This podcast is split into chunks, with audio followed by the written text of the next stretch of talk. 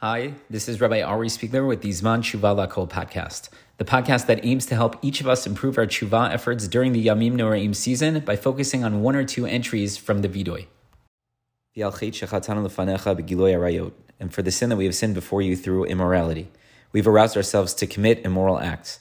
This includes a wide variety of sins regarding sexual relationships and immorality, ruling in such matters if one is not halakhically qualified, coming into physical contact, even casual, that may incite lust viewing people or literature that may incite desire.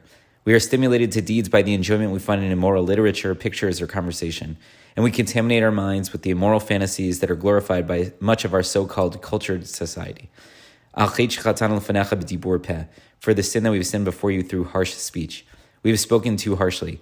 We have caused sin by expressing ourselves too forcefully, thus hurting others or provoking them to anger. The term dibur connotes a harsh expression.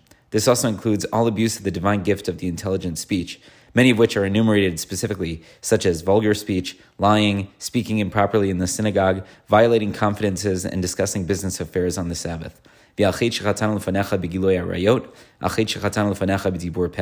for the sin that we've sinned before you through immorality, and for the sin that we have sinned before you through harsh speech. That's it for today.